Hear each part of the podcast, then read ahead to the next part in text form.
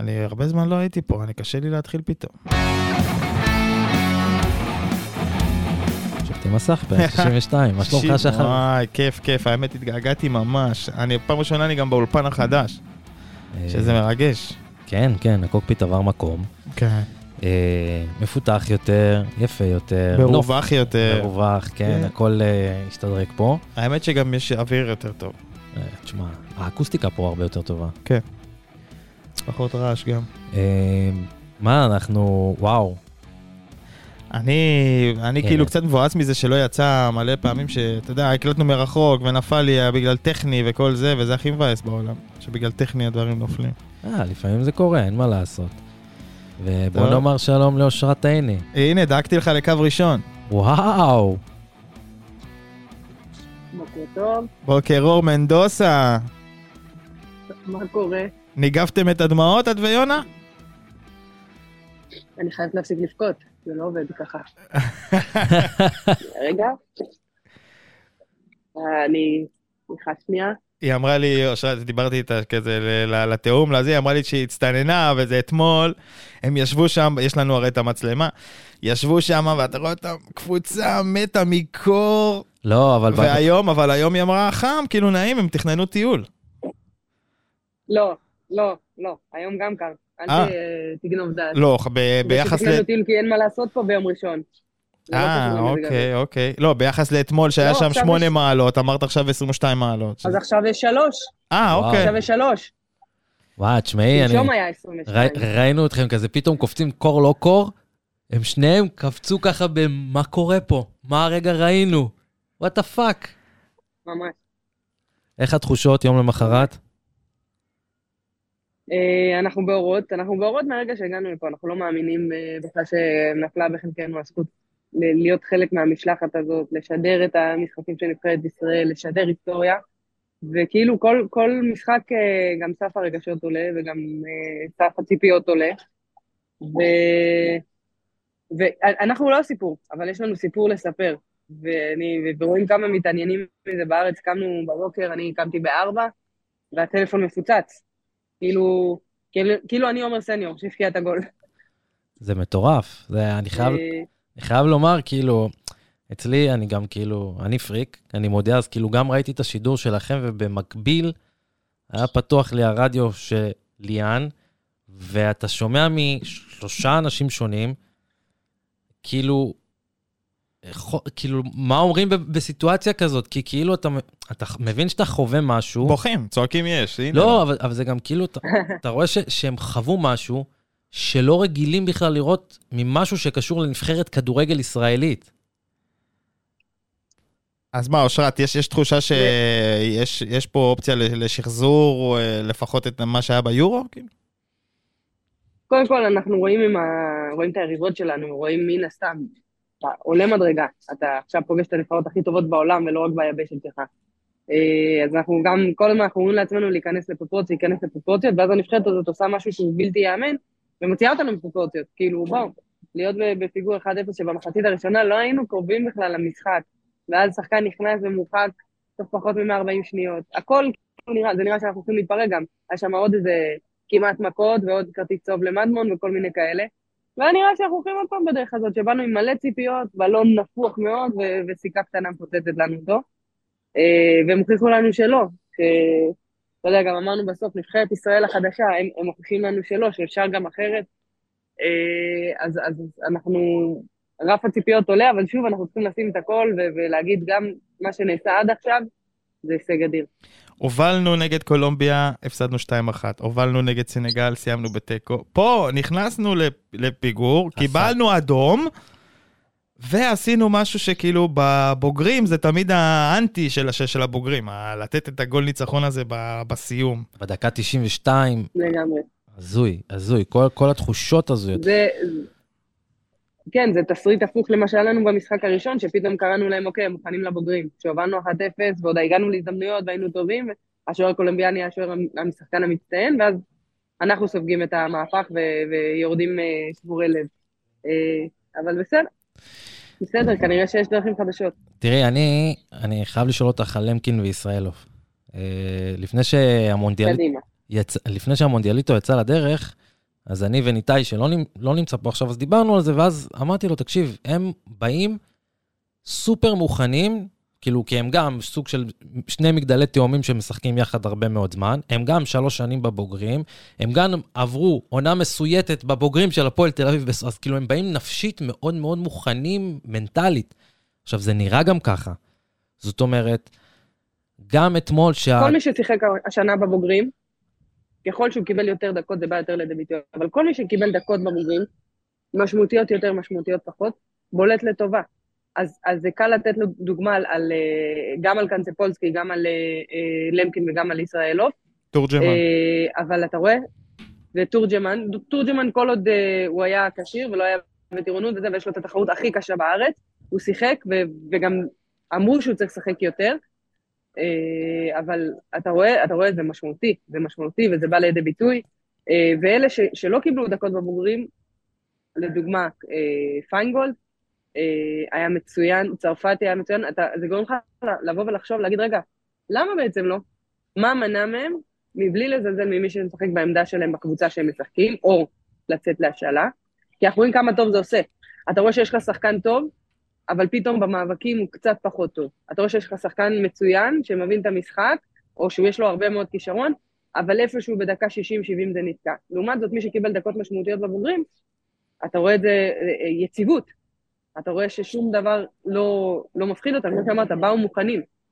בהיעדר גלוך וטוקלומטי מהנבחרת שעשתה את היורו, הרבה, הרבה מהעיניים היו על תאי עבד, ומרגיש לי לפחות שהוא לא, הוא לא עומד בציפיות. או שהוא מתקשה. או שהוא מתקשה. מה, איך, איך את רואה את זה? אז קודם כל זה לא רק הרבה מהעיניים, זה בפירוש נאמר על ידי הצוות של הנבחרת, שהם סומכים על תאייבת, שיקח את המושכות, שיוביל את הנבחרת, הוא השחקן הכי מוכשר. הוא, אה, הוא גם בא בכושר. הוא... כן, כן, הוא שיחק נהדר בקבוצה הצעירה של פי אס וי, מפקיע, מבשל. אתה רואה שגם הוא הגיע למצבים הטובים שלנו במחצית, במשחקים הראשונים, זאת אומרת, יש, יש משהו, והוא מאוד מאוד מתרגש, זה משהו שאתה יכול לראות עליו, בכל משחק, בכל, בכל מפגש איתו, הוא מאוד מתרגש, הוא מאוד רוצה, זה לא יצא עד עכשיו, זה נכון, ולכן הוא גם מוחלף כמה פעמים, אבל המזל והייחוד של הנבחרת הזאת, ש, שהמחליפים נכנסים טוב, כל משחק מחדש, מי שנכנס מחליף, נכנס טוב, גם כאלה שפחות נספרו, ואופיר חיים הודע אתמול, שהוא טיים סניור, כי סניור היה שחקן האחרון שנופה מהסגל של היורו, הוא היה טוב, היה איתם במוקדמות, הכל וזה, ולא טס איתם ליורו. ואתמול הוא, הוא נזרק למים במעין ניסיון לבלגן את המשחק, מה שנקרא, וזה עבד טוב מאוד, לא רק הוא, גם אחמד סלמן במשחק הקודם נכנס מחליף, וגם נאווי במשחק הזה, שיבלי, כל מי שנכנס אה, עשה אימפקט טוב מאוד, ו, ואני חושבת שאין תחליף לביטחון, זה נשמע לנו מאוד ארטילאי, זה נשמע לנו משהו קלישאתי כזה שזורקים לאוויר, אבל כששחקן מגיע עם ביטחון, אתה מקבל אפילו יותר מסך היכולות שלו. ושחקן ש, שאין לו ביטחון, אגב, זה לא חייב להיות uh, תלוי בגורמים חיצוניים, לא, לאו דווקא במאמן או בתמיכה שמקבל מה, מהקהל, מהאהבה בבית. שחקן שאין לו ביטחון, זה לא משנה כמה כישרון יש לו. אבל uh, לדעתי אנחנו, אנחנו מתחילים לראות יותר ויותר מתי עבד, uh, ואני מקווה שזה יתבטא גם בדברים שאנחנו אוהבים לראות, שזה גולים. אני חייב לשאול, כאילו, זה, אנחנו כאילו, סבבה, ראינו את אופיר חיים המאמן שנה שעברה, וכולנו התרגשנו איתו, ופתאום השנה זה חוזר על עצמו. עכשיו, בוני לצורך העניין, שהוא דיבר אחר כך בסיום המשחק, הוא אומר, חבר'ה, אנחנו מפחדים מהמילה הזאת, אבל זה תהליך, ויש לנו עוד לאן להגיע, ויש לנו מטרות מסוימות באמצע, וטוב שהדבר הזה קורה, אבל זה לא העיקר, מה שנקרא. עד כמה זה שונה, זאת אומרת, פה בארץ, הרי כולם עכשיו חסרי פרופורציות, וכולם כזה בטירוף וזה, כן. את, את, ואני מניח שגם בנבחרת, אין מה לעשות, זה, בונה, זה פאקין שמינית גמר מונדיאל, זה לא עכשיו, אבל עדיין, עד כמה הדבר הזה שמשודר דווקא מהניהול המקצועי הבכיר של חבר'ה פרופורציות, הכל טוב, מוקרן גם לשחקנים, גם לצוותים, גם אליכם כשדרים, ואת יודעת. אז צריך לעשות איזשהו, איזושהי הפרדה בין הדרג הניהולים, ניהול מקצועי, לבין הדרג המקצועי. הדרג המקצועי, זה מבחינתו, כולל גם את השחקנים, מבחינתו זה, זה מונדיאל לכל דבר, זה הגיל שלהם, הוא אופיר חיים מאמן נבחרת הנוער, הוא מאמן נבחרת עד גיל עשרים, וזו המטרה, זה מה שיש, זה המטרה קצרת הטווח. המטרה הארוכה כמובן היא להכין שחקנים לבוגרים, זה קורה גם במועדונים וגם בנבחרות. המטרה של הנבחרות הצעירות זה ששחקנים יגיעו לנבחרת בוגרת, יוזמנו לנבחרת בוגרת, ויהיו מוכנים, ידעו מה המטרות, מה השיטה, מה הדרך הישראלית שכל הזמן מדברים עליה בשנים האחרונות בהתאחדות לכדורגל, וכדי שזה יקרה, כדי שהם יגיעו לבוגרים, ועכשיו זה מתחבר בעצם שתי השקפות, גם המקצועית וגם הניהולית, הם צריכים לחוות משחקים ואימותים ברמה הכי גבוהה שיש, ובזמן אמת. ואם נבחרת ישראל לא מעפילה ליורו, ואם נבחרת ישראל לא, לא מעפילה למונדיאל, אז שהם יגיעו לבוגרים, אז יש להם בערך, נגיד, שלושה משחקים בכל בית מוקדמות יורו, ואם לא עולים אז יסתיים, וזה פעם בשנה, אולי עוד איזה טורניר הכנה, וזהו. אבל אם עולים מהמוקדמות, עולים לשלב העילית, עולים ליורו, עולים למונדיאליטו, עוד משחקי הכנה, עוד טורנירים. אז השחקן, המטרה הגדולה, מתממשת בזה שהם מממשים את המטרות הלא קטנות, אלא קצרות טווח יותר. ובוני צודק במה שהוא אומר, כי זה לא, זה לא עניין של להוריד התלהבות או להוריד ציפיות. ציפיות קיימות. שחקנים הם, הם ספורטאים הישגיים, ספורטאים תחרותיים, הם הגיעו לפה למונדיאל, לא כדי להגיד, אוקיי, שאני אהיה בנבחרת הבוגרת, היה לי ארבע הופעות במונדיאל. זה לא המטרה, המטרה היא ללכת כמה שיותר רחוק, לשחק הכי טוב שהם יכולים. עד כמה אתם אתמול, כאילו, אני מניח שדיברתם על זה גם תוך כדי, גם כל צוותי ההפקה, וכאילו כל הזה של כאילו, רגע, מה חווינו פה? כי לפחות מבחינתי, זה היה נראה כאילו, כולכם, גם אורן ודור למטה על הדשא, וגם גם החבר'ה בהפקה שמצלמים את הסטורי. גם זיו, זיו. זיו, כולם, זיו יצא מההלם. כולם כזה היו בהלם. איזה כוכב. הוא, הוא, הוא היה כזה, או, מה קרה פה? למי כאילו... שמאזין לא יודע מי זה זיו, זיו זה ההוא מאחורה. באחורה, ההוא כן. ההוא שמאחורה, שלא ידע מה, מה עובר עליו. כי, כי זה היה, בה, היה ההלם. כמה... שעבר את כל קשת הרגשות. כמה אתם כאילו מבינים, זה, זה, זה באמת, אני כתבתי על זה היום, שזה כאילו... הייתם עדים לשינוי הדיפולט של הכדורגל הישראלי, שינוי מצב ה... זה, זה, זה מוזר, זה כאילו... את זה אתה יכול להבין היום, את זה אתה יכול להבין היום. אתמול בזמן אמת, אתה, אתה יודע מה, אני אלך קצת יותר אחורה.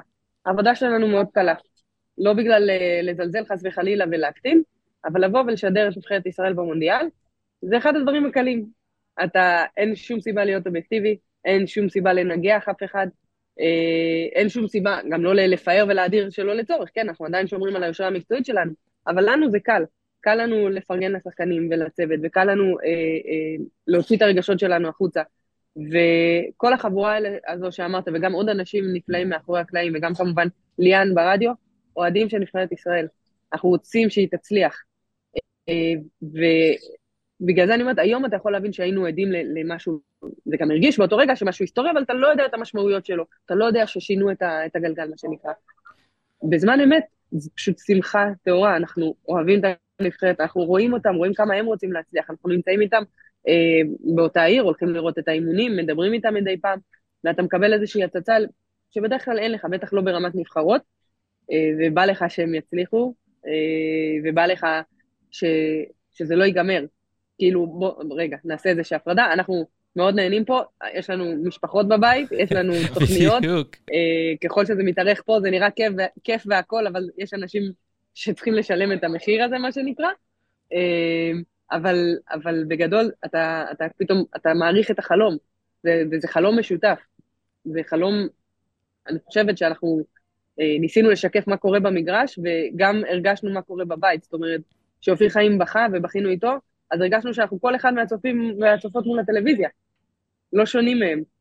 אז מהבחינה הזאת אני אומרת, כאילו, אנחנו באמת תופסים את הראש כל פעם שאנחנו פה בכלל, ושאנחנו, אה, שאנחנו חלק מזה, חלק מאוד קטן, שוב, אנחנו לא הסיפור, אבל שאנחנו חווים את זה ממבט ראשון, אה, וזה מה ש, זה מה שהיה אתמול מבחינתנו. אני לא זוכר אותך אה, מתפרצת לשדר בגול, כמו, כמו אתמול, יש, יש!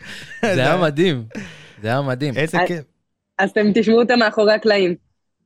אני, אני... אני מאוד uh, שומרת על, על, על המרווח של השדר, גול זה של השדר, נכון. זה לא של הפרשן, אין לי מה להסביר, אין לי מה להגיד, גם אילו חוזר ראשון זה של השדר, זאת אומרת, לוקח הרבה זמן עד שאני נכנסת, uh, ואנחנו לא היינו מודעים למצלמה שעלינו במשחק הראשון, רק אחרי שהוציאו את הריאקציות, הבנו שגם מצלמים אותנו, ו... ובמשחק השני היינו קצת יותר מודעים, והכל וזה, ו... ויונה ראה איך אני כובשת את עצמי, כדי לא להגיב, במשחק הראשון היינו מיקרופון ביד, הורדתי אותו, כאילו, שגם אם אני בטעות אשתחרר את זה, יש לו שמעו אותו, ובמשחק השני ממש כבשתי את עצמי כדי לא, לא, לא להתפרץ לו לחלק שלו. והוא בא ואמר לי, אנחנו תמיד עושים רפלקציה אחרי שידור, מה טוב, מה פחות טוב, מה אנחנו רוצים להעביר הלאה, מה אנחנו רוצים לשקף, אמר לי, את חייבת להיכנס, זה הדברים הכי יפים שיש, אני רואה אותך לידי ובא לי כאילו לפתוח לך את המיקרופון. אז כן, אז בגולים אתמול לא התאפקתי. הוא גם מסתכל עלייך כזה של... ושחררתי התמשש. הוא גם מסתכל עלייך כזה ב... את קולטת מה אנחנו רואים פה? ואז שניכם כבשתם את הדמעות של שניכם. מישהו חתך? כן, כן. מישהו חתך חלק מהקליפ שכאן העלו, שאנחנו פשוט מסתכלים אחד על השני, עושים כזה ככה עם הידיים, הצופים כמובן, המאזינים לא רואים אותנו, אנחנו עושים כזה כזה, מה פה קרה? ומסתובבים לצד השני, כאילו, כאילו תופסים, לתפוס את הרגע הזה, מעבר לדמעות ולהתרגשות, כאילו פתאום של, מה ראינו? בוא נחזור שדר, כזה.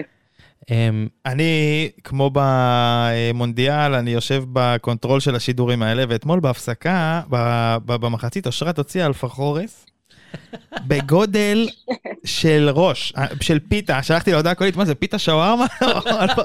כמה כאלה כבר אחת, תגיד. אתה מאמין לי שזה הפחור הרגיל הראשון שאני אוכלת? רגיל, זה מדימונה הדבר הזה. אבל הקטע הוא שאנחנו יוצאים למשחק, אתמול, בוא נגיד זה ככה, עברנו כמה חוויות פה מאז שהגענו למנדוסה, לא הכי נעימות ולא הכי כיפיות, אנחנו קיבלנו את החדר במלון הנורמלי, שעה לפני שאנחנו צריכים לצאת למשחק, לא עלה אתכם בסיפורים וכל מיני כאלה, אני עוד צריכה להתארגן וכל מיני דברים כאלה, גיאות, כיסה ודברים שקשורים לחליפה של המשחק, ולא אכלנו טוב, ולא אכלנו טוב באותו יום, ותימור האדירה, באמת, היא עושה סושיאל הכי טוב בעולם, ויסלחו לי כולם, פשוט הלכה וקנתה כמה דברים שיהיה לנו למשחק, כי אנחנו... אנחנו נמצאים אמנם בעיר נפלאה ובאזור מלא מלא אוכל, באצטדיונים זה לא נגיש לנו. נגיד בניגוד למונדיאל בקטר, שלח את המדסן, ואתה יכול לקנות מה שאתה רוצה, אנחנו מגיעים הרבה זמן לפני שידור וזה, שם אין כלום. למרות שהיה קפה, וזה היה מאוד מאוד חשוב בקור שהיה אתמול, כי באצטדיון בלפלטה לא היה אפילו קפה. ופתאום במחצית שאנחנו באמת גמורים, גם קר לנו, ואנחנו מנוזלים, וכל שנייה אנחנו חמים את המיקרופון לקנח את האף, ושלא יראו, ושלא ישמעו, ולא זה, וכפו, ופתאום היא באה עם האלפחור הזה, תקשיבי, היא לא היה אכפת לי, לא איך זה נראה, לא מה הגודל, לא כמה קלוריות, שלחת לי את ההודעה הזאת, שחר, נקראתי מצחוק, ואומרת, אוכלת שם פיטה? כאילו זה ממש דענה, כי הלתה את זה לסושל. זה נראה כמו פיטה שווארמה, באמת.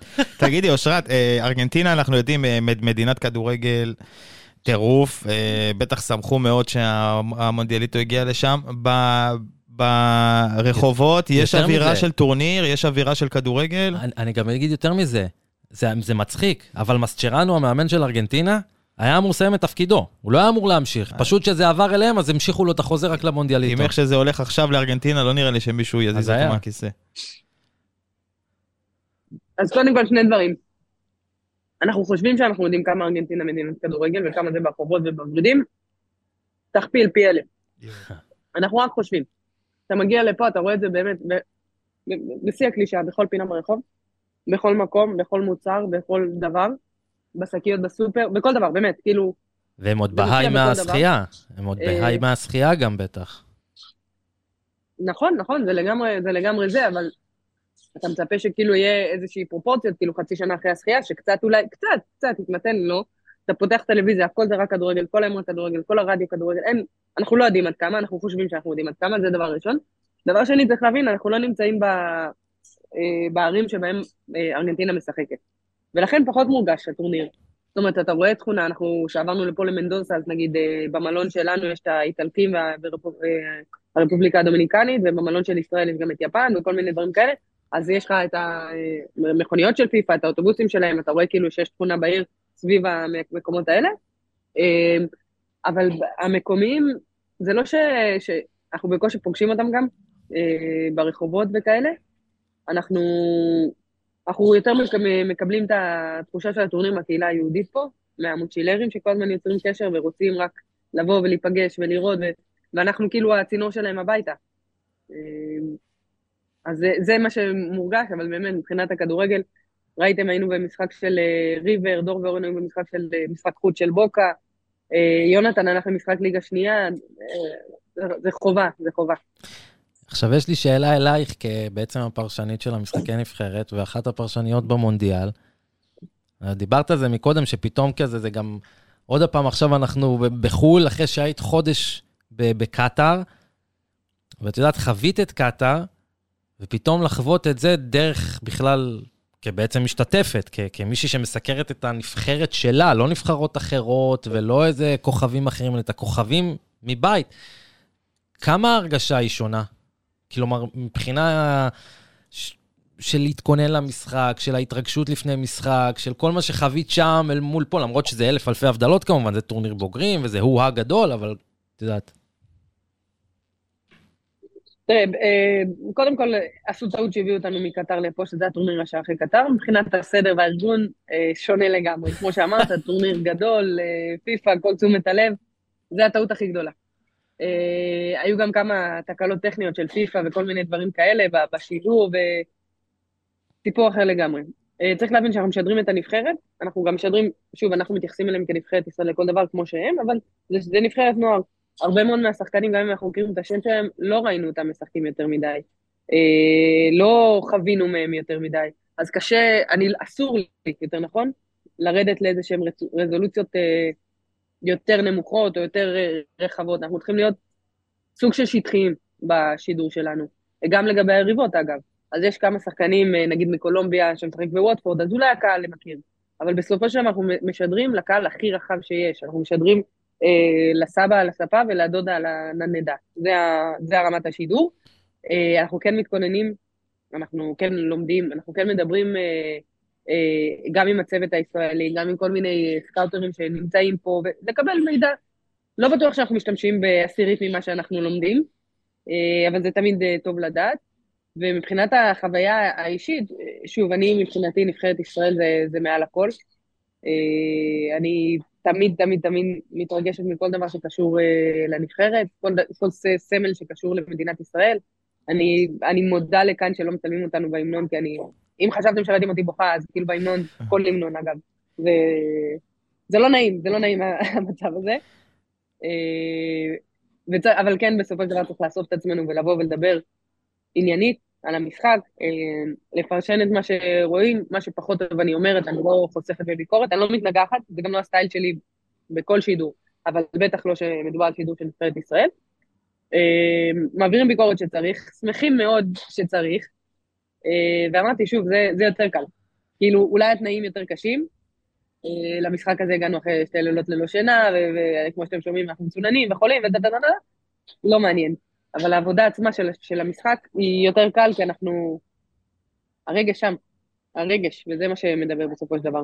טוב, אושרת, ככה שאלה אחרונה, נשחרר אותך. אה, יש מה לישון מקצועית? התחלת ככה אה, להתארגן לקראת היריבה הבאה, אוזבקיסטן, או שאנחנו עוד לא יודעים עליה הרבה? חוץ מזה שהיא אלופת אסיה. כן, חוץ מזה. תראה, בדיוק, היא אלופת אסיה, היא קבוצה מאוד מאוד חזקה. פיזית, אני מציעה לקבל עכשיו מכל מיני אנשים טובים שעוזרים לי, שאסור לי להגיד את שמם, כי זה בסתר מה שנקרא, אבל תודה, כל מיני דוחות סקאוטינג ודוחות ביצוע שלהם מהמשחקים הקודמים,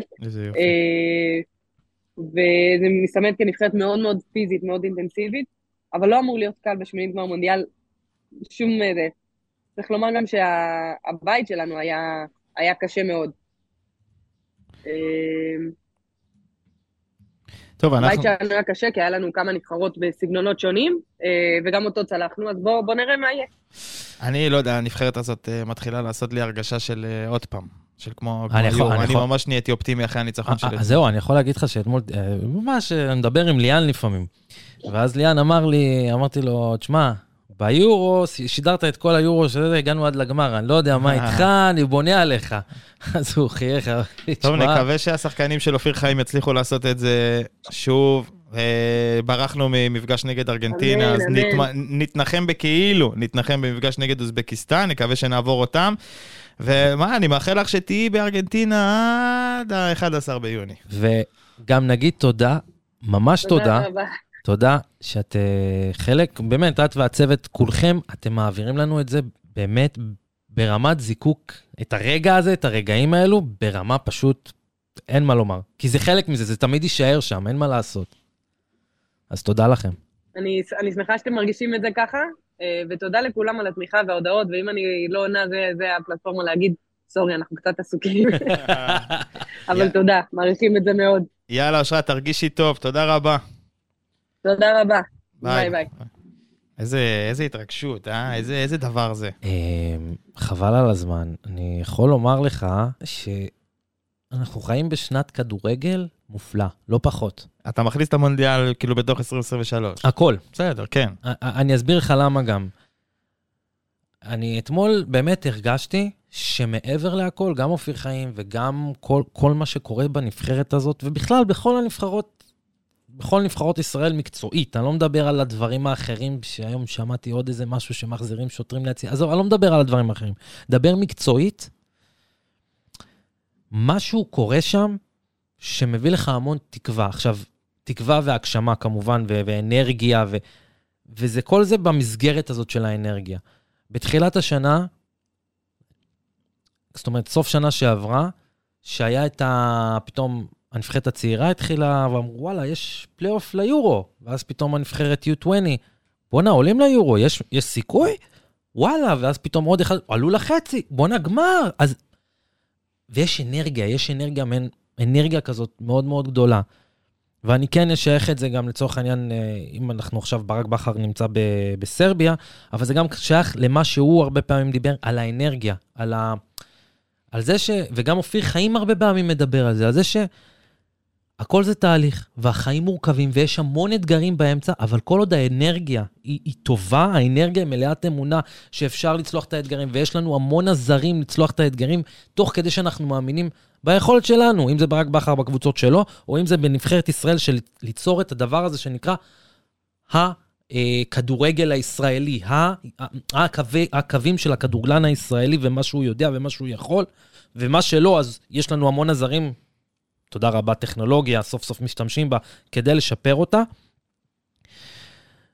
ואם אני משייך את זה גם למה שקרה במונדיאל, שהיה איזה משהו כזה כלל עולמי, שכולם שלחו איזה אנרגיה כזאת, שרצו שארגנטינה תיקח בשביל המסי וזה, וזה קרה, ואז פתאום תורא פה את האנרגיה שמיוצרת, אז זה משהו שהוא, אני לא יודע איך להסביר את זה, זה, אני מקבל מזה המון המון תקווה, המון המון השראה, שוואלה אפשר אחרת, שאם עושים את הדברים בצורה נכונה, בצורה עקבית, בצורה שבה אני מציב את האתגר מול העיניים, לא מפחד ממנו, אני יודע מה אני שווה, אני מאמין במה אני שווה, וכן, לפעמים יהיו כישלונות, וכן, כמו שחטפנו מול קולומביה, וכן, יהיו לפעמים אכזבות, אבל זה לא מה שמגדיר אותי. עד היום נבחרות ישראל, כל מה שהגדיר אותם, זה תמיד הכישלונות. ספגנו, אוי, למה אנחנו כאלה? בוא, יש לי סוד בשבילך, ספגנו אתמול בדקה ארבעים וחמש פלוס אחד, נכון. ישר מהנגיחה. חבר'ה, סוד? אנחנו לא הנבחרת היחידה שזה קורה לה בעולם. אנחנו לא. כן, פשוט זה אצלנו, זה, זאת הדקה... אנחנו, אנחנו כאילו מעצימים נכון, את נכון. הרגע הזה ואת הכישלונות, במקום לבוא ולהגיד, זה יש, חלק מזה. יש, הכל יש, בסדר. יש, יש שינוי גם ברמת הבוגרים, גם ברמת, ה, גם ברמת הצעירות, אבל קיץ קודם, אמרנו, אחרי הטורניר, אחרי היורו, זה קיץ קודם, נכון? כן. תנו להם לשחק, הם צריכים לשחק בבוגרים, תנו להם בוגרים, תנו להם בוגרים. מיכל זנברג שעה פה דיבר בפועל, על זה. כן, זה הפרק הראשון שלנו אפילו, זה היה בפועל, בודדים, שיחקו בוגרים, בודדים, כאילו למקין וישראל, לא, לא בפועל, פועל תמיד נשאר פועל, בטח. אז למקין וישראלוב כן שיחקו, אבל הם היו בעצם צמד מההגנה בין החלשות בליגה, אתה יודע, לא לקחת את זה בחשבון, ואף אחד מהשחקנים לא באמת קיבל דקות, לא דור תורג'מן שנלחם עם זהבי וג'ורג'ה, ולא החבר'ה של מכבי חיפה, שאתה יודע, עכשיו לקחו אליפות בנוער, כל החבר'ה של מכבי חיפה עולים פה מה... אני אגיד לך מה... יכולים לעלות בסופסל גם שנה הבאה, אתה יודע, אני בטוח ששיבלי וכל אלה, החבר'ה האלה שעכשיו רצים פה על המגרש, השחקנים, רק תן להם דשא. כאילו זה שחקנים טורפים. תראה, אני אגיד לך ככה, קנצפולסקי ולמקין את uh, ישראלוב שיחקו. כן. שיחקו, ולמקין את ישראלוב באמת באו מאוד מוכנים, אני גם אמרתי את זה, ורוי רביבו ראה שאין סיכוי שהוא יקבל דקות. הלך לפועל ירושלים, כוכב? לא כוכב, אבל שיחק. כאילו, אתה יודע, משחק. ו... אתה יודע מה, בין, ה... אותו... ב... בין המגנים השמאליים, הישראלים הכי טובים שיש לך היום אולי. אותי מאוד הרשים אתמול, אגב, ומי שמסתמן כמישהו שהוא, אתה יודע, יש את השחקנים האלה שלא משנה אם הם משחקים או לא משחקים בקבוצות שלהם, בנבחרת הם תמיד יהיו ותמיד פותחים עיניים, הוא לא משחק, הוא לא פה, לא שם. מדמון? מדמון. זה שחקן שאתה רואה, שהוא שחקן של נבחרת. בביתר ירושלים יפשו לו את התחת, אבל הוא לא יכול להמשיך להיות שחקן נבחרת אם הוא לא ישחק באופן קבוע. אתה יודע, בתאישהו שהוא יעשה את הקפיצה לנבחרת בוגרים, הוא לא יזומן, הוא לא ישחק. ובגלל זה צריך באמת ללכת לקבוצה שתאמין בו, ותראה איזה יכולת יש לו ברגליים. אני אישית הייתי אומר עוד לבוא להפועל באר שבע ולהגיד, חבר'ה, או שאני משחק השנה, או שתודה רבה, יש קבוצות שיסמכו, אם זה מכבי פתח תקווה, הפועל פתח תקווה, שיתנו לו, ייתנו לו דקות, מבטיח לך. ברור. ואם זה אה, אה, גורפינקל, בונה, חתיכת מגן, אבל הוא כבר חריג נוער במכבי חיפה. צא משם, צא, צא, כן, ללך כן. לקבוצה אחרת, אני לא יודע איך צא. אתה יודע, יש פה שחקנים, אילי פיינגולד במכבי חיפה. יכול להיות המחליף של סונגרן עונה הבאה, כאילו, בכיף. אילי פיינגולד, יכול להיות המחליף, המגן הימני המחליף. לא גורפינקל, פיינגולד התכוונתי, גורפינקל זה מישהו אחר בפרנס. גורפינקל זה, וגם שיבלי, שחקן התקפה, מטורף, חלילי גם, אתה יודע, מכבי חיפה עכשיו לקחו אליפות בנוער. יש פה שחקנים שבאמת, אריאל לוגסי של מכבי פתח תקווה, חבר'ה, תנו להם, אתה יודע, דורטמונד, אנחנו בטח נדבר על דורטמונד. אבל שיחקו שם, משחקים שם באופן קבוע, שחקנים בני שש עשרה, שבע עשרה, אתה יודע, גם במשחק שחייבים את האליפות, נכנס שחקן בלגי בן שבע עשרה. אני, אני חושב שזה משהו, אבל שצריך להיות בתיאום, ואני חושב שזה כן קורה, וכן יקרה, בקבוצות עצמן, גם הקבוצות ששואפות גבוה. כן, מכבי נתניה הרוויחה שוער, ככה זה נראה. לדעתי כן. תשמע, אני לא זוכר אותו ככה, הוא נתן הופעות, אבל באמת, אני, תשמע, אני לא נרדמתי עד חמש לפנות בוקר. היה, הייתי היה באדרנלין שכאילו אמרתי, מה ראיתי עכשיו? האם ראיתי? כן. תשמע, זה, זה, זה, זה ילדים, וכן, זה, אבל זה לא, זה משהו שהוא כל כך שונה, שאתה אומר לעצמך, מה הסיכוי שזה יקרה עוד הפעם? ועוד ככה. מה הסיכוי שתצליח עוד הפעם? מה הסיכוי? אמרנו את זה אחרי היורו. מה הסיכוי? כן. ובום, אין, זה, זה היה, ואתה רואה שדווקא בעשר השחקנים, הם מנסים עוד יותר, ולא מוותרים, וטירוף, וכאילו, וואו. ובוא נקווה, אתה יודע, אם עוברים את רבע הגמר, את השמינית, יש סיכוי כלשהו לפגוש את ברזיל ברבע, לא מדברים על זה. אגב, זה היה גם פעם ראשונה, שנבחרות ישראל לדורותיהן, אני אומר את זה לדורותיהן, נפגשות במשחק רשמי, נגד נבחרות אסיאטיות, דרום אמריקאיות, צפון אמריקה. זה לא קורה בדרך כלל, אז ההתמודדות היא גם הייתה שונה. פתאום אתה מקבל, בונה, היפנים טכנית, זה משהו לא נורמלי, לפחות בחצי הראשון, אחר כך הם עמדו את הראש, הם נתקעו בסושי או משהו, אני לא יודע מה, אבל היית באיזשהו חיסרון נגד כל אחת מהנבחרות האלה, ואיכשהו בסוף יצאת מזה מקום שני בבית. זה פשוט אוזבקיסטן גם פתחה עם הפסד, טקו, ואז ניצחה את המשחק האחרון שלה, בעצם אותו מסלול כמונו, היא זכתה באליפות אסיה כזה, אתה יודע, עם אחת אפס, עם פנדלים, עם פנדלים. זה נבחרת שלפחות לפי התוצאות, רק לפי תוצאות, כי לא באמת ראיתי אותם משחקים, נראית כנבחרת לוחמת מאוד. נבחרת קשוחה. היא, אתה יודע, קיבלה הפסד מינימלי מארגנטינה, אתה יודע, כאילו שתיים אחת. ובוא נקווה, בוא נקווה שהחבר'ה שלנו יוכלו לעשות את זה, שוב, לעבור אותם, ויאללה לרבע. מה, מה מכאן? לאן מכאן? לא הייתי פה הרבה זמן. מה אתה רוצה, שאני אשאל אותך שאלות? או שאתה רוצה שאני... לא יודע, הרבה זמן לא הייתי פה, והיו מלא דברים שקרו, כאילו לא הייתי, או שניסינו להקליט, ונפל לי הקלטה, ואז ויתרנו עליי, ובאסה. אז בוא, בוא, בוא, בוא, רגע, שנייה, הנה, אני פה. יאללה, אני אתן לך קצת דברים שקרו לאחרונה, ולא דיברת עליהם, אתה מרגיש טעון. אני מרגיש את זה. טוב, בוא נראה אם אני מרגיש טעון, אני בדרך כלל לא כזה טעון. לפני שאנחנו עוברים לגרמניה. כן, כן. מה אתה אומר על בחר, דגו, כל העניין? משפט על בחר, משפט על האליפות הזאת של מכבי חיפה, למרות שאתה צדקת מתחילת העונה, מוריד את הכובע. כן, הוצאת את הקטע מהפרק עם שלומי מיינר? לא. אה, אוקיי. אז תיגש. פרק שמונה למי שלא יודע. לדעתי עשר. לא, שמונה. שמונה אלף, טוב, בסדר. וברוך דגו. מסי דגו. מסי, סליחה. לא, האליפות של מכבי חיפה, האליפות, אתה יודע, מתחילת הדרך, אני תמיד אמרתי, אני לא ראיתי שום כוח בעולם שיכול לקחת מהם את האליפות. בחר לדעתי עוזב בזמן, העונה הרביעית פה בישראל היא תמיד סיוט, אלא אם כן אומרים, בסדר, אין בעיה, אנחנו מקריבים את העונה הרביעית, אפילו את החמישית, ובשישית שביעית תביא עוד אליפויות. אבל פה אין סבלנות של אן בי איי נגיד. ב-אן בי איי נהוג, הג'נרל מנג'ר נשאר, עושה ריבילד, הכל טוב, אבל פה בכדורגל שלנו הרבה סבלנות. תלוי באיזה ארגון ב-אן בי איי. פחות זה. ומסי דגו, תשמע, מסי דגו זה על אלברמן. עכשיו, רק בעונה האחרונה, לטעמי, חשנו והרגשנו את היכולות של אלברמן, שהוא ידע לסתום את החורים על שחקנים, ועכשיו הוא בא והוא סותם חור על המאמן. אני אי אפשר לדעת, ברור שמסי דגו זה לא מאמן בקליבר שאמור להגיע למכבי חיפה. זאת אומרת, סבבה, בעונה ראשונה בנוער, לקח את האליפות עם הנוער, לא יודע, לא יודע.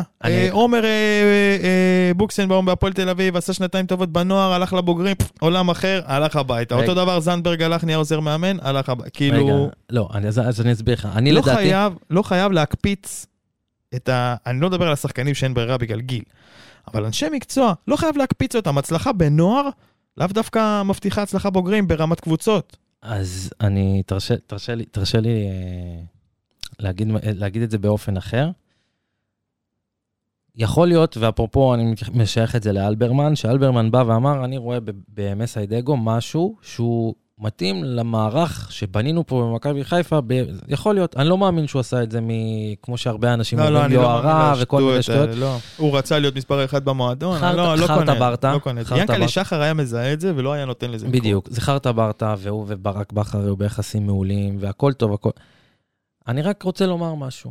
שאם זה היה קורה באירופה, וזה קרה בקבוצות באירופה, ואם זה היה קורה, הנה עכשיו ב-אן בי איי, מילווקי, אחד מהקבוצות עם הרוסטר הכי חזק ב-אן בי איי, ממנים למאמן מישהו שמעולם לא יימן, ואם זה גולדן סטייט, הדברים האלו קורים. בדרך כלל היום משרת המאמן היא כבר לא מה שהייתה. מזהים מישהו שיש לו יכולות אימון, ויכול להיות שזה יעבוד, ואם זה יעבוד, זה, זה, זה, אתה יודע, אני תמיד אומר, ברק בחר, משהו, הוא שינה משהו מאוד באפיון של מה מאמן כדורגל ישראלי צריך להיות ולעשות, מבחינת כל הדברים, אתה יודע, עבודה צוותית, עבודה מנטלית, הכל כאילו, איך מאמן כדורגל מודרני בישראל צריך להיות, נכון. ושזה אפשרי שזה יהיה ישראלי, אם זה גם אופיר חיים עושה את זה וכן הלאה, ולא חסרים. אם הפרויקט של דגו הצליח במכבי חיפה, ישנו את כל המחשבה לחלוטין של איך אנחנו ממנים מאמנים ישראלים בארץ. נכון, נכון. זה, אז יאללה, שיהיה בהצלחה ל, ל, לדגו, אנחנו איתו, אנחנו אוהבים את הדברים האלה. זה יכול להיות סיפור יפה. אוהד ריאל מדריד שחטף ארבע מסיטי. המשחק הזה הפתיע אותי ולא הפתיע אותי. קודם כל לא הפתיע אותי, אה, בסוף, אה, איך שסיטי נראו. כאילו, זה, זה היה ברור. הרי אמרתי לך את זה גם בפרקים הקודמים, אתה בתור ריאל, בתור אוהד ריאל, לא מפחד מאף קבוצה, למרות שסביר להניח שאתה יכול להפסיד, והפסדת ותפסיד עוד מיליון פעמים, זה בערך מה שאמרתי. אז לא הופתעתי מה, מהיכולת של סיטי, כן הופתעתי מאיך שריאל נשאבה לזה. זאת אומרת, מה, השחקנים של ריאל לא, לא יודעים לצאת מלחץ, לא יכולים לצאת מלחץ מול סיטי? מה, הגיעה קבוצה שמצליחה אה, לשחקנים, לגרום לשחקנים של ריאל ממש ללכת לאיבוד, לא להצליח להעביר את איזה דאבל פאס כדי לצאת להתקפה. אבל אה, אם, אם כבר להפסיד, אז להפסיד לקבוצה הכי טובה, אתה יודע, לא להפסיד לאיזה סינדרלה, כי זה הדבר הכי מעצבן. ועל הנייר הולך להיות גמר... אה, חדץ. מנור לאן, מנור סולומון. לוזון הפסיד, הפסיד את הצ'ק. מנור לאן, אתה יודע, אין לי יותר מדי. זה, בסך הכל הייתה לו איזו תקופה טובה כזאת, חמישה משחקים שהוא נתן בראש, ואז אה, ככה הוא חזר ל, לרוטציה. בוא נקווה, בוא נקווה שהוא יישאר אה, ב, בליגה אה, דומיננטית כמו הפרמייר ליג. אני לא כל כך אה, מחזיק מהליגה הצרפתית, אני אישית כאילו לפחות... הייתי שמח אם הוא, כי יש דיבורים על ליון, למרות שליון זה מועדון פאר, וזה גאווה אדירה להיות שם, אבל פחות מחזיק מהליגה הזאת. אין מה לעשות, פרמייר ליג זה הבמה הכי גדולה, ואם אתה כבר נכנסת לבמה הכי גדולה, אז הוא לדעתי צריך לעשות הכל כדי להישאר שם, אבל איפה שהוא יהיה, העיקר שהוא ישחק. אנחנו צריכים אותו בשביל הנבחרת. תמיד בחושר. מה עוד? אתה רוצה? ככה? בשלופי? לא, לא, אין, אתה מכיר אותי, אני אין אצלי שלופים. אני אצלי, אמרתי שלופים. אמרתי שלופים. מה קרה? אני רק אתן גם עוד איזה משהו שאני רוצה לדבר איתך עליו, נתוני הקהל, ותכף זה.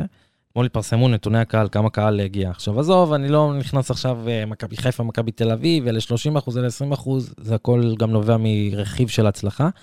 בסופו של דבר, שתי הגדולות של הכדורגל הישראלי מביאות חמישים אחוז מהקהל לכלל האצטדיונים בארץ. חמישים אחוז, זה מטורף. אחריהם בתור, יש בעצם עם... עזוב, זו קבוצה אחת שמביאה שליש. זה לא משנה. זה יותר, זה יותר ממעניין ששתי קבוצות מביאות חמישים. אם מכבי תל אביב הייתה נאבקת עד הסוף, הייתה מביאה גם יותר. בוא. לא משנה, הקהל כקהל צריך ללמוד, לבוא גם כשזה מיותר. כמו שהיה אתמול ודורטמונד, שמה זה היה מרגש, איך הקהל עודד אותם, וזה לא פשוט. משחק סוף עונה נגד הפועל באר שבע, משחק אחרון בבלומפילד, עשרת אלפים איש, אחד עשר אלף, מה זה? עזוב, אני עכשיו רגע, אני עכשיו רגע מסתכל על זה, שיש לך עוד קבוצות בארץ, אם זה הפועל תל אביב בית"ר שם, שהם היו עם ה-עשרה אחוז, ובאר שבע, גם מכוח הנסיבות, כאילו שזה, אז גם היו... ואז יש לך את נתניה, הפועל ירושלים, ואחריהם כלום, באמת, מדבר, אחוז וחצי, שתי אחוז, ובגלל זה אני כל כך שמח שהפועל פתח תקווה עלתה, כי להפועל פתח תקווה יש את היכולת כך או כך, שיהיה לה לפחות כמו נתניה במשחקים. נכון. ארבע, חמש אלף צופים נכון. כל משחק, ואם הם יצליחו, האצטדיון גם יכול להיות מלא. זאת אומרת, אם, אם להפועל פתח תקווה קורית עונה, כמו שקרתה להפועל ירושלים השנה, והיא במקרה מגיעה לפלייאוף עליון, ולפעמים מנצחת הגדולות, היא ממלאת את האצטדיון. ואני אומר לך את זה בתור תושב פתח תקווה, ממלא את האצטדיון. כן, כן, למה לא, למה לא? הלוואי, זה גם, זה גם, למה הקבוצות האלה לא באמת צריכות להיות בליגת העל? הליגה שלנו נקראת ליגת העל, אבל היא לא באמת פרמייר ליג, היא לא באמת ליגת על. אין פה, לא כל הקבוצות פה הן קבוצות על, לא כל המועדונים הם מועדוני על. וזה בא לידי ביטוי באצטדיונים, באפס קהל, אתה יודע, נס ציונה, קריית שמונה, חדרה, זה מרגיש שהמשחקים שלהם מעניינים רק את המשפחות של השחקנים. ו- ו- ועוד כל מיני המועדונים הקטנים האלה, גם מכבי פתח תקווה, שזה מועדון חיובי מאוד, זה מועדון מאוד חשוב לכדורגל, עם הפיתוח שחקנים צעירים, ונותנים להם את הצ'אנסים בהרכב בדיוק מה שדיברנו עליו קודם לכן. הם גם חסרים בקהל, אבל לפחות יש להם את האצטדיון הזה. יש קבוצות שלא ראויות, לא ברמת הקהל, לא ברמת האצטדיון. וברגע שנקטין את הליגה, יהיה יותר טוב בגזרה הזו. עכשיו גם רוצים, שמעת ככה במעבר חד, אפרופו קהל. ארז חלפון, חלפון, רוצה לזרז את החזרת השוטרים לעצים. אין לי מה לומר על זה, חוץ מרק מטומטם, מי שחושב שחזרה אחורה למה שגרם יותר אלימות, תפתור את בעיית האלימות שכרגע ישנה. אז איך פותרים את האלימות? מה זאת אומרת? תראה, אני לא אה, מהעודים האלה שנמצאים בגוש המעודד, אני לא, אתה יודע, בחיים לא יהיה לי שום חיכוך עם אף סדרן, עם אף שוטר, עם אף לא, אתה כן. יש לי, יש לי, יש לי בשבילך. ת, תסביר לי מה ההבדל אם יש שוטר ביציאה או אין. שוטר יכול לבוא אליך ולהגיד לך, אתה, בוא איתי עכשיו מיד, ואתה אומר לו, לא, לא עשיתי כלום. מה זה לא עשית כלום? צו, בוא, הוא יעלה, ירמוס, כי יש לו את הכוח. הפרעת לשוטר במילוי תפקידו, או whatever. עכשיו, גם אם לא עשית כלום. עכשיו, אני לא אומר, מאבטחים, הרבה פעמים גם שהם מנסים, אני ראיתי בעיניים שלי מאבטחים שהיה, שניסו או להוציא או לא להוציא, באו ועשו דינו דברים עם הקהל, ואמרו להם תירגעו, והקהל נרגע אחר כך. לעניות דעתי, כן צריך שוטרים מחוץ, מחוץ לאצטדיונים, אבל כן צריך שיהיה איזה סוג של ניידת עם בית משפט מהיר למשהו כזה ש, של אוהדים שמתפרעים, עם עונשים ברורים, שיהיה טכנולוגיה שכל אוהד יצולם, אין מה לעשות, כמו בבית, תן לאוהד, לאוהדים את החופשיות, אבל שכל אוהד יצולם, אוהד שיתפרע, טק, כנס, הנה, צולמת, תרצה, תערר. מצד אחד. מצד שני, צריך שיהיה לך חברות הבטחה שמתעסקות בכדורגל, ומת... ו... ו... מומח... המומחיות שלהם זה כדורגל, אנשים איכותיים שמקבלים על זה כסף, ולא השלמת הכנסה, ולא על הזין שלהם. משטרה ביציעים הייתה מונעת את הכניסה בגמר הגביע? המשטרה ביציעים הייתה גורמת למה שקרה בגמר הגביע שנה שעברה. כאוס מוחלט. אני הייתי בגמר הגביע שנה שעברה, וזה היה, אוהדים חטפו שם המכות, שאני לא, באמת, זה היה מכות שלא הבנתי על מה. ובאמת זה היה במתיות יתר, ויותר מזה, אחר כך, אחרי שאתה יוצא מהמשחק, כל ניהול אירוע זה היה, זה היה, אני הגעתי הביתה בארבע וחצי לפנות בוקר. משחק הסתיים ב-אחת עשרה וחצי, כן, זה לא... משטרה לא פותרת את זה. לא, לא, כי... שוב, אני לא בא ואומר משטרה טובה, טובה. אין לה את היכולת הפרקטית, נקרא לזה, המערכתית והמחשבתית להתנהל מול זה. הסדרנים, אני לא יודע אם כולם יודעים, אבל הסדרנים האלה עם ה... עם הווסט הכתום. אני קצת עבדתי בחברת כוח אדם פעם, ניהלתי, קיצור עבדתי בחברת כוח אדם. האנשים האלה שעושים את הסדרנים באירועי ספורט, אם זה באולמות כדורסל, אם זה באצטדיוני כדורגל, זה ככה. פנסיונרים משני המינים. לרוב, אה, נשים גרושות, אמהות יחידניות, שמחפשות איזושהי השלמת הכנסה, עושה משמרות ערב. אנשים עם עבר פלילי או משהו כזה, שפשוט לא מוצאים עבודה. אז, אתה יודע, הולכים לעבוד עבודות מזדמנות כאלה כמו זאת. ואנשים ש... אה, זה כבר לא, זה כבר פחות מהחברת כוח אדם, זה אני יודע ממשהו אחר, שזה אנשים שקיבלו איזשהו עונש על איזושהי עבירה פלילית שהם יצאו, לאו דווקא אה, אה, עבודות שירות, כי עבודות שירות זה בעצם כלא רק כשאתה עושה עבודות, יש דבר כזה שנקרא שעות לתועלת הציבור. כן. שזה גם, זה, זה, האנשים האלה לא מעניין אותם מה יקרה ביציאה. לא מעניין אותם פשוט. הם באים לעשות את ה-ארבע חמש שעות שכר מינימום עבודה שלהם וללכת. אז יכולים גם להביא מיליארד סדרנים, זה לא משנה. ותראה, אני בתור, אני בתור, גם אם אני הולך למשחקים, אז אני לא מהמדליק אבוקות, לא זורק לדשא, לא זורק דברים, לא זה, אז אין לי עניין. מצידי שיהיו ארבע מאות שוטרים בכל יציאה. אותי זה לא מעניין, כי אני לא אמור להתעסק איתם. אז לא יודע, צריך לעשות משהו שיפסיק את האלימות, ואם להחזיר שוטרים, אז להחזיר שוטרים. אני לא בעד, כי אני ראיתי מה זה קורה, אבל בוא נעבור כבר ככה... לאיפה שאין שוטרים בעצם. כן, לאיפה שיש המון רגש. גם היה אתמול באנגליה, נתחיל באנגליה או בגרמניה, מה אתה רוצה? גרמניה, גרמניה. גרמניה, כי זה... היית בשידור? גרמניה, לדעתי, סיפור יותר גדול. היית בשידור? לא. בדרך כלל, כאילו, לא. יצא לך לשדר השנה גם ליגה גרמנית, נכון? ליגה גרמנית שנייה, אני משדר, כן. תשמע, אני הסתכלתי על השחקנים של דורטמונד, כל מה שהלך שם, בוא נע, זה מראות מה-חמישה עשר במאי אלפיים ועשר, כאילו, אבל גם דורטמונד, לצערי אני אומר, כל השבוע אמרתי, דורטמונד בועטת בדלי. פריירים, פריירים, פריירים, פריירים. זאת האליפות של באיירן מינכן עם הכי פחות נקודות. מכל האליפויות שהם עשו עד אחת עשרה רצוף. אני לא רואה גם איך הם יכולים לשבור את זה. זאת האליפות עם הכי פחות נקודות, רק וב-עשר אחת עשרה שהם לא היו אלופים, היה להם סיום העונה שישים ומשהו נקודות, כאילו. היום שבעים ואחת נקודות, אליפות. דורטמונד, זה כבר היה אצלה. זה פשוט להיות פרייר. נברקוזן שנת אלפיים, לברקוזן של בלק, אתה זוכר את לברקוזן? כן, כן, כן. אותו דבר.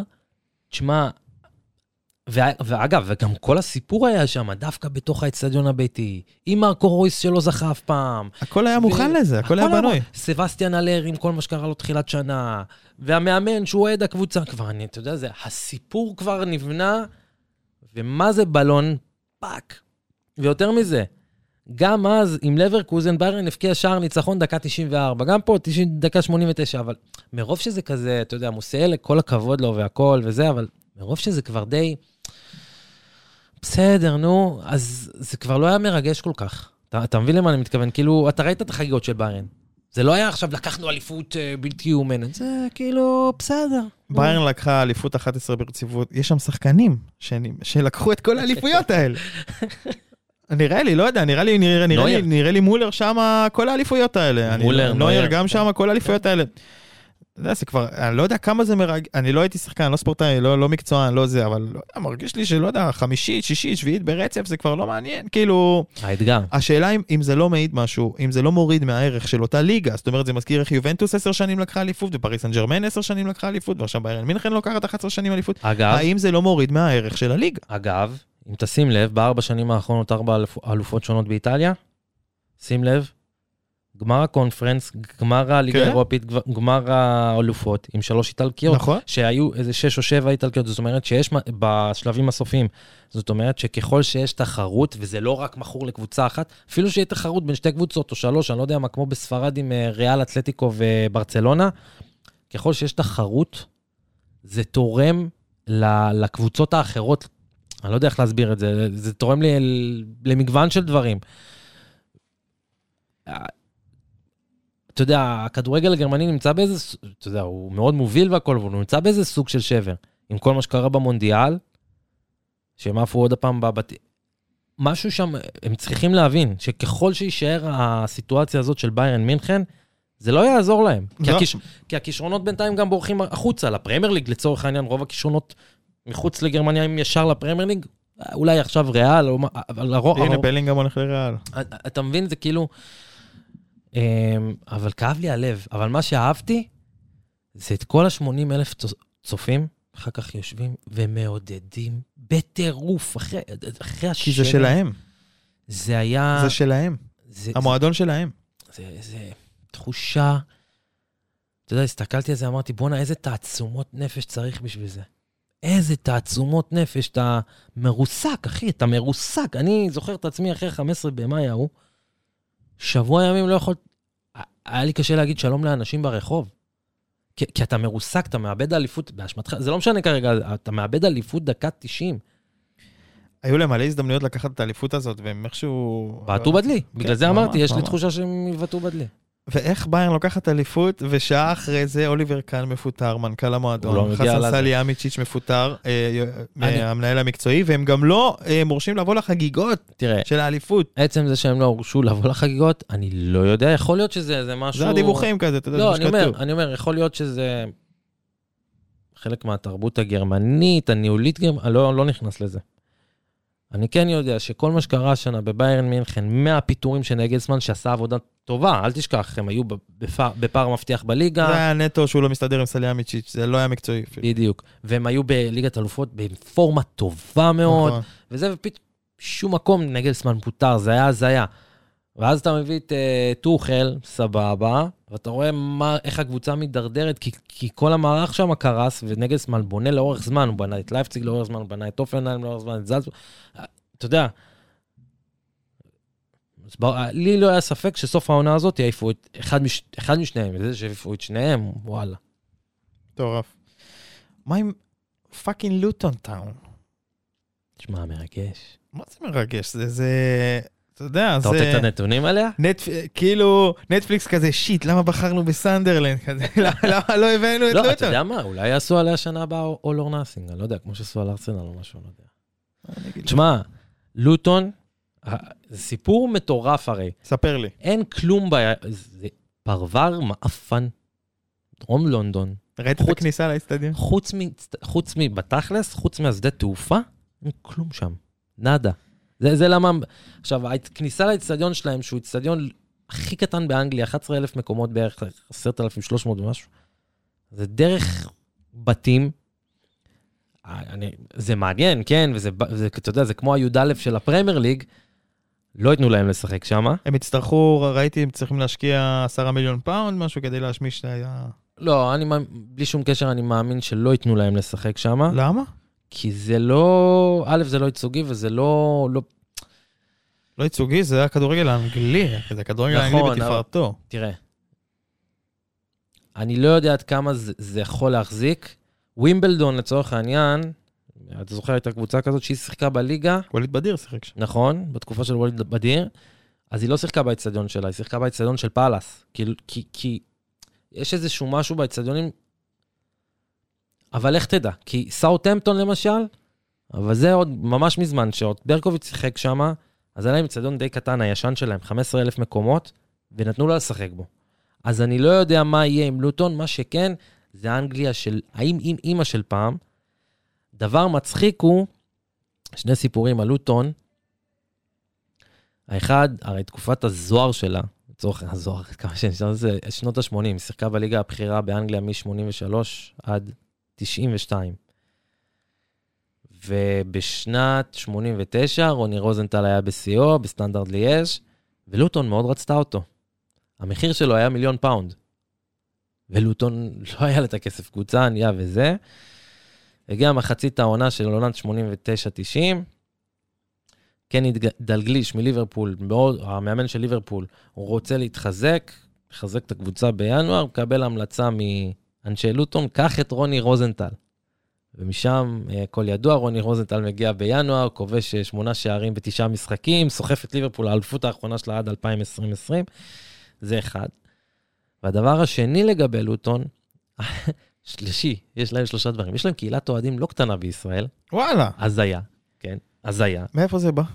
קראתי, נכנסתי, יש להם קבוצת פייסבוק, הכי הזיה. והדבר האחרון, מול מי לוטון התמודדה על העלייה לפרמייר ליג? מול קובנטרי. נכון. שתיהן התמודדו נגד הירידה מהליגה העליונה ב-אלף תשע מאות תשעים ושתיים. קובנטרי ניצלה, לוטון ירדה, וקובנטרי הייתה אחת מהקבוצות שיסדו את הפרמייר ליג שנה אחר כך. שקרה. ולוטון נאלצה להישאר עד עכשיו. תשמע, זה הולך להיות מאוד מרגש, זה הולך להיות מאוד מעניין גם. כן, כן. מעניין איך היא תהיה, זאת אומרת, אם היא תהיה עסק אגרוף כזה של הליגה, זה פחות קורה בדרך כלל. תראה, אני אגיד משהו כזה. קיבלו חבילה של כסף, כמו כל מי שעולה מהפליאוף. קבוצה שעושה תוך עשר שנים עליות ליגות, אז כנראה שהיא נבנית באיזשהו אופן מסוים נכון. מקבלת שק של כסף מאתיים מיליון לישט, אני יודע שכן בונים להם אצטדיון גם אחר כבר, כי אין מה לעשות. יש להם, הם הביאו איזה שלושים ארבעים אלף אוהדים לבוומבלי, זה פי, פי ארבע מה, מהתחולת אצטדיון שלהם. אני מאמין שהם יעשו עם הכסף הזה דברים חיוביים. יאללה, אני מקווה. אבל זה, תשמע, זה היה... סיפור, סיפור, סיפור מדהים, סיפור מדהים. גם השם שלה, לוטון טאון. לוטון טאון. תשמע, אני פותח ככה את האתרי החדשות, וכמה זמן אנחנו בפרק קוקו? אנחנו זורמים, כן, אנחנו כבר תכף צריכים לסיים. כמה? תכף שעה. אה, אוקיי. אז בואו נעשה מכבי חיפה קצת, כי אני פותח את החדשות ואני רואה רק מכבי חיפה. אני רואה מכבי חיפה עושה מכבי כדורסל. מה, עם האזרוחים? עם האזרוחים, ואני אומר את זה, והנה אני מוקלט. זאת הדרך היחידה להצליח באירופה. זה להביא זרים לכל דבר, רק שאתה גם יכול להשמיש אותם לליגה, ורק עצם, כי, כי רק על ישראלים, לבנות רק על ישראלים, קשה לי להאמין שתהיה הצלחה אירופאית, ושאתה, גם אם כל ה-אחד עשר האלה יהיו כאילו זרים, בסדר? שישה מתאזרחים ושישה זרים, whatever. אני, אני, אני שמעתי הרבה שאומרים זה נגד הדבר הזה, ולא צריך. תגיד לך דעתי? אני בעד, ובכיף אפילו, תגיד... שכל הקבוצות יעשו את זה. א', אם הקבוצות יביאו גם זרים אה, למחלקות הנוער, ויבינו, ככל, ש... ככל שהכדורגל הישראלי יבין, שהוא כדורגל פיתוח, שהוא לא הכי גדול בעולם, אלא שהמטרה שלו זה לייצל להחוצה, אז גם השחקנים פה, שהם כבר מבינים את זה, ורואים את זה, נבחרת הנוער, יקבלו יותר אה, מה שנקרא... זה פועל יוצא מזה, הם מקבלים הרבה יותר ערכים של אמונה עצמית, וערכים של ידע, של איך לעמוד במיר, שאנחנו רוצים להגיע למקומות אחרים, לא רק פה, והם גם נלחמים יותר על המקום, על המקום שלהם. בנוגע למתאזרחים, בניגוד לסל, לכדורסל, צורך העניין שיש לך מלא מתאזרחים, ומותר לך רק אחד בנבחרת, ולא בדיוק שואלים מתי הוא עשה את האזרוח, ואם עברו ארבע שנים או לא, פה, ככל שיהיו לך יותר מתאזרחים, אני כן חושב שצריך לבטל את הזה של הארבע שנים, ואם יש לך מתאזרחים שהם יהודים, ואין להם שום הופעה בשום נבחרת, תביא אותם. כל בסדר, אני יכול להציע להם בדיוק כמו שמרוקו עשתה. מספרים על הברג'ל הזה שהוא שחקן שחקן. רגע, אבל אני שם עוד דגש. כן, יש סכנה שלאורך זמן, לאורך זמן, יאבד ה... קשר מול הקהילה, קשר מול הקהל, כי בסופו של דבר הקהל הישראלי מאוד חשוב לו ה... אחי, ברגע הישראליות. ברגע שהשחקן הזה ישחק בנבחרת ישראל, הוא ישראלי. אתה מבין למה אני מתכוון. אני מבין, אבל אני גם אומר לך שאתה... לקהל הישראלי, שהוא... לקהל הישראלי חשוב ה... ה... אני בכוונה עושה את זה, הסוגי ארסיות הזאת של זהבי ושל חזיזה ושל הציני. הם רוצים את הצברים האורגינל, אבל בסופו של דבר אם הבן אדם הזה מתאזרח וגם שחק בנבחרת, זהו, הוא שחקן ישראלי, כאילו לכל דבר אתה יכול להתחבר אליו ולהזדהות איתו כישראלי. אבל אני, הכותרת שתפסה אותי על מכבי חיפה בימים האחרונים זה שיש מצב שאצילי יעזוב. החבר'ה מהאמירויות, יש לו סעיף שני מיליון יורו. אם מציעים לך יותר כסף, אתה לא תעזוב? עזוב את זה, אני מדבר על מה זה יעשה למכבי חיפה, כי אם אתה שואל אותי, אם אין את הצילי, אני לא רואה שלוש אליפויות. א', נכון, אבל ב', אני... הראשונה, יש מצב וסימן שאלה גדול עדיין. אני גם אגיד לך יותר מזה. יש לך מצבים שאתה אומר, אוקיי, אם אין, זו עובדה, זה יהיה בשטח, זו עובדה בשטח, ועם זה יצטרכו להתמודד, אני מקווה שיתמודדו עם זה טוב. מבחינתו, תשמע, חביבי, אתה, הוא יהיה בן שלושים. עזוב, עזוב אותו, אני מדבר על מכבי חיפה, על מה זה יעשה למכבי חיפה, כי אם גם סבא... אבל יש לה מה לעשות. אם גם סבא, שלא באמת רצה להיות פה, רוצה להישאר פה, לפי כל מה שכותבים, ולפי כל מה שהוא אמר. אבל מה יש לך לעשות? אז אם מכבי חיפה באה לשנה הבאה, בלי הצילי, בלי סבא, אז אני שואל אותך... תסלח לי, אני לא רואה מי עושה שם התקפה כמו שצריך. אני לא רואה את זה קורה. כאילו גם אם בחר היה נשאר, הייתי אומר לך את אותו דבר. לא, אני מרים עיניים, כי אני אומר, כאילו, מה אפשר לעשות? זה יהיה עוד אתגר לאלברמן, זה יהיה עוד אתגר למערכת עצמה לדגו, שלך תדע איך זה... לא יודע, אני באמת חושב שהמטרה של כל הצוות זה להשאיר לפחות את רוב הסגל עד ינואר, את רוב הסגל, כדי לראות גם אם מצליחים להגיע לאירופה. לך תדע אם יצליחו להגיע לאחד מהבתים, לא הקונפרנס, אתה יודע, לאחד מהבתים באירופה, אלופות, אירופית או משהו, קונפרנס, יצליחו לבתים כלשהו. זה ייתן איזשהו משהו אחר. אתה יודע, מהשיחות שאני שומע, מהרעיונות שאני שומע לאחרונה מהשחקנים שמתראיינים לכלי תקשורת שונים, לפודקאסטים והכל, אתה יודע, אני הייתי מצפה, או לפחות הייתי מצפה משחקן ישראלי שיגיד, בסדר, שלוש אליפויות, נחים על זרי דפנה, אתה יודע, לתת את התחושה הזאת, ואתה שומע מהם אין את זה במכבי חיפה. שהם בטירוף, נכון. בטירוף. כאילו אצילי אומר, לא יודע, אצילי בשיחה מול, באנליסטים נראה לי זה היה, הוא בא ואומר, אני לא יודע, אני, אני כאילו ברגע שזכיתי פעמיים בסטור שחקן העונה, אני בטירוף, אני רוצה לזכות גם הפעם השלישית ולשבור את עשי השערים שלי. נכון. אתה שומע את חזיזה אומר, זה לא משנה מי מאמן, אני כאילו... השחקנים האלה מבינים שהם יכולים לעשות אליפות רביעית רצוף, שזה לא קרה מאז הפועל פתח תקווה של השש אליפויות, והם גם, בדיוק כמו שאתה אומר, מקצוענים.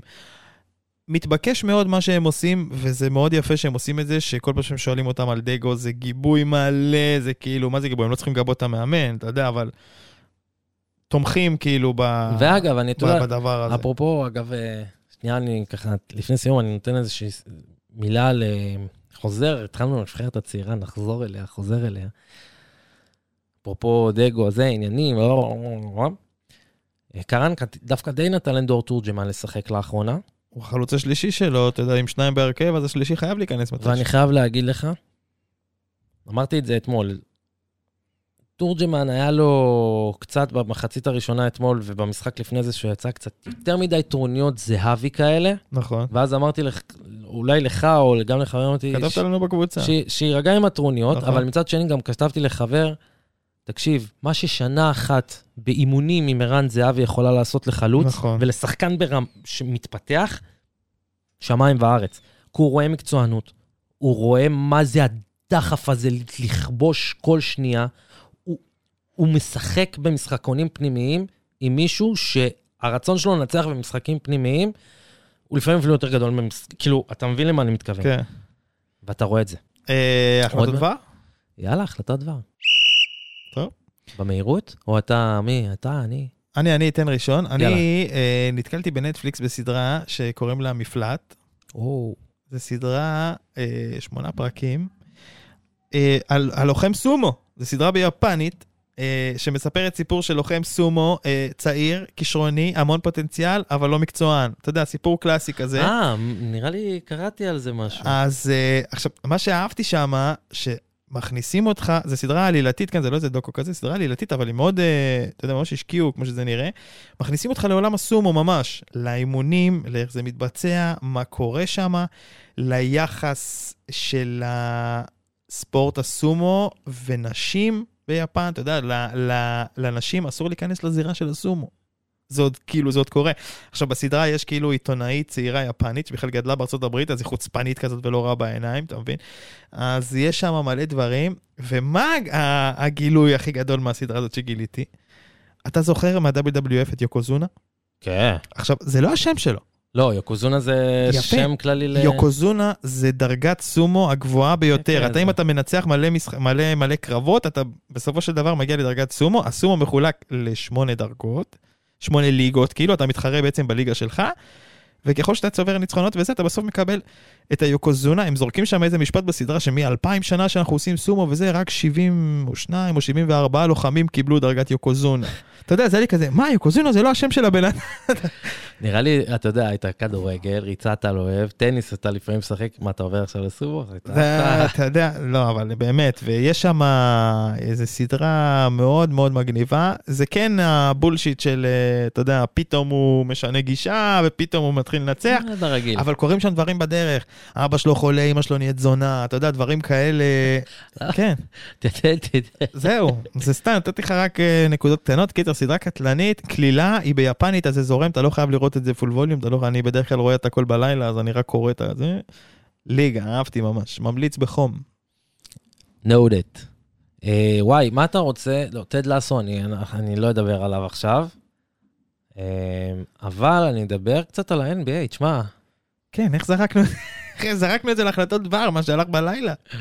שלוש שלוש, כל כזה יקרה. משלוש אפס. זה יקרה? אם זה קורה, זה מדהים. כמה זה? מאה וחמישים סדרות? מה זה, מה? לא היה, לא היה. מאה וחמישים סדרות, נכון? לא היה אף פעם שקבוצה חזרה בגמר משלוש אפס לשלוש שלוש. זאת אומרת, הכי מוזר וגדול שהיה, זה היה שקליבלנד של אברונט חזרה מאחת שלוש. רגע, גם לא לשלוש שלוש, אני לא מדבר על ארבע שלוש לזכות בסדרה, גם לשלוש שלוש לא? משלוש אפס, שלוש שלוש לא. וואו, וואו. אז היה, זה כאילו... וואו, כל מה שקורה שם, בכלל, כל השנה הזאת בפלי אוף, אדיר, שוב, אני לא רואה מישהי שיכולה לקחת מדנבר, שזה גם סיפור בפני עצמו, חתיכת סיפור דנבר עם ניקולה יוקיץ' ומה שהוא עושה שם, שהוא עושה שם מספרים שמאז וויל, כאילו, סטטיסטיקות שמאז וויל צ'מברלן הגדול לא היה דברים כאלה. זה טריפל דאבל עם בעלן אלן. אז אתה אומר לעצמך, כאילו, אני לא מאמין שגם בוסטון תיקח, מה שכן, בוסטון באמת... תשמע, הקליעה בש... במאית האחרונה, ו... ועוד על ידי שחקן שלא נבחר בדראפט. שחקן כאילו שהוא לא... שתי עשיריות היו על השם, זה לא נורמלי. אתה יודע, אתה אומר כאילו, וואו, וואו, וואו, אני כאילו, עכשיו, אתה יודע, אתמול עברנו יום של ספורט כזה, שאני אחרי שבוע שעבר, אמרתי לחברים, תשמעו, אני רבוי, תודה לאל, העונה נגמרה, אני עדיין, עדיין לא כתבתי אפילו את הסיכום שלי לעונה שעברתי עם מכבי חיפה, כי באמת עברתי משהו מיוחד איתה, כי אני, ועוד היה באמצע מונדיאל וזה, ופתאום היה סופה של כדורגל, ואז זה בבוקר, לפנות בוקר, אני כבר לא, באמת, מדהים, מדהים, מדהים, מדהים, אה, וטד לאסו זה טד לאסו, אה, כן. התבאסת על העונה האחרונה. כן, אבל אנחנו אולי נדבר, אולי נדבר על זה. שחר, לפני סיום, בוא נאחל מזל טוב. למי? חברנו, טל אבר. אה, נכון. הפך לאב. אב לשניים. לשניים. בגלל זה גם הוא נעלם לנו קצת מכל העניינים ועבודות ועוד עבודה ולהתארגן וזה, אז מי שמתגעגע לטל, אנחנו עושים הכל כדי שהוא יתפנה ויחזור אלינו. טל, המון מזל טוב, אוהבים אתכם. אוהבים אותך.